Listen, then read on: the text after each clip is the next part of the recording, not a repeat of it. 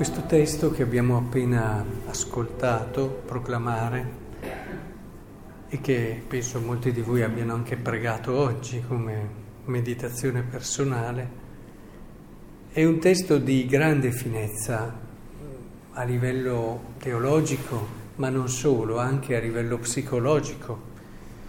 Eh, in questo Dio si mostra un grandissimo educatore e, oltre a spiegare dinamiche e storia come è in questa parte della scrittura che è un'eziologia sapienziale che quindi ci aiuta a comprendere e a capire il perché dell'oggi, eh, però vorrei che ci fermassimo su questi aspetti. Dio non toglie le conseguenze dell'errore di Caino. E lo abbiamo sentito.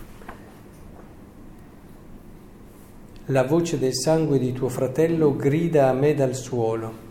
Ora sii maledetto, lontano dal suolo che ha aperto la bocca per ricevere il sangue del tuo fratello dalla tua mano.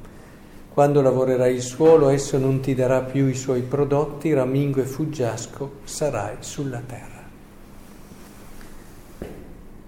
Ma,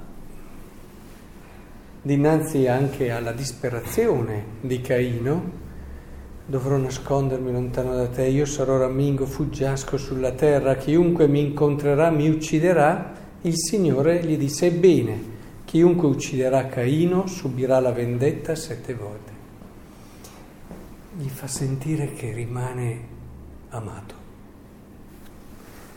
E, è difficile questo equilibrio in educazione. O, o si, è, si tolgono le responsabilità di quello che si è fatto, le si minimizza, o si incrina quello che è il rapporto di amore vero e il desiderio di bene per la persona che ha sbagliato.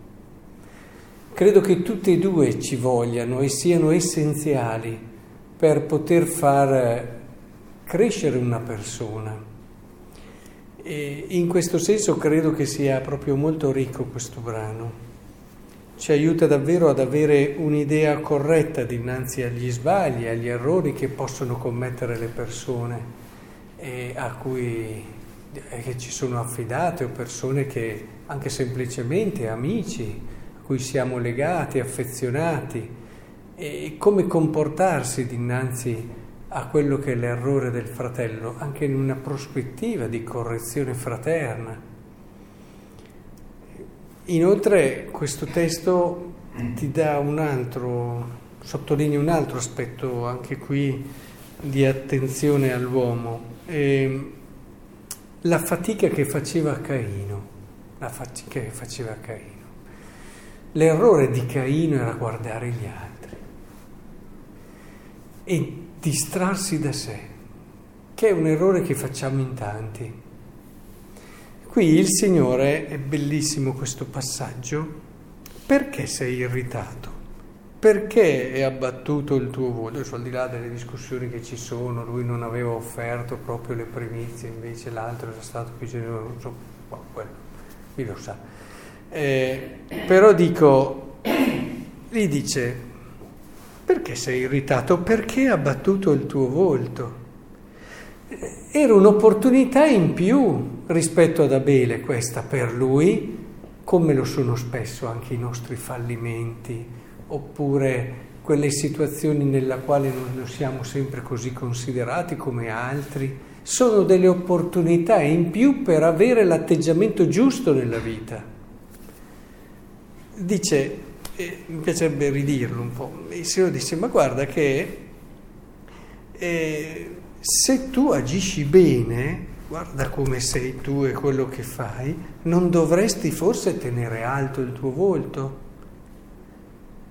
Il problema è dentro di te, è quello che sei tu, è il mistero della tua persona, che tante volte noi guardiamo gli altri perché non abbiamo ancora risolto il rapporto con noi stessi.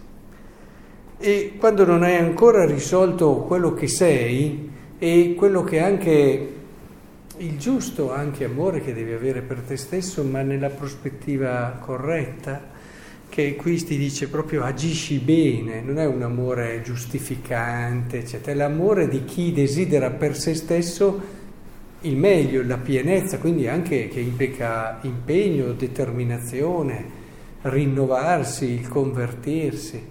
Ora, è importantissimo anche questo aspetto, cioè io ho la mia misura, sono io e, sono, e devo amare questo e devo fare di tutto per dare il massimo di quello che sono. E non devo stare a misurarmi con quello, con quell'altro, con quell'altro. L'unica misura è quello che sono io e come lo sto realizzando la più importante, che ti aiuterà anche a vedere gli altri con serenità, con libertà, con gioia per i loro successi.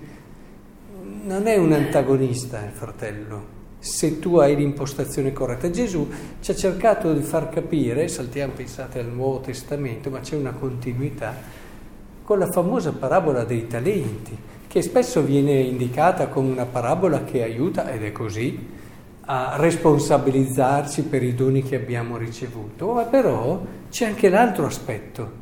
Il Signore è contento anche di quello che ha uno se lo usa bene, di quello che ha due se lo usa bene, non solo di quello che ha cinque. Cioè, è, importante cogliere questo, cioè tu non preoccuparti Caino, fai bene quello che hai e vivilo con tutto il tuo impegno, tira fuori il meglio nella tua vita. Questo è quanto ti è richiesto, ma è quello che è importante per te. Ecco, portiamoceli a casa queste, perché spesso l'Antico Testamento non sempre viene valorizzato in questi suoi aspetti, diciamo, più che mai attuali, più che mai attuali. E che davvero il Signore anche in questa Eucaristia ci faccia sentire il suo abbraccio quell'abbraccio che dà proprio a noi, a noi, e ci dice eh, sii fedele a te stesso, vivi fino in fondo quello che sei, eh, dai tutto per realizzare questo e vedrai che ti accorgerai sempre di più quanto sei prezioso nel mio cuore.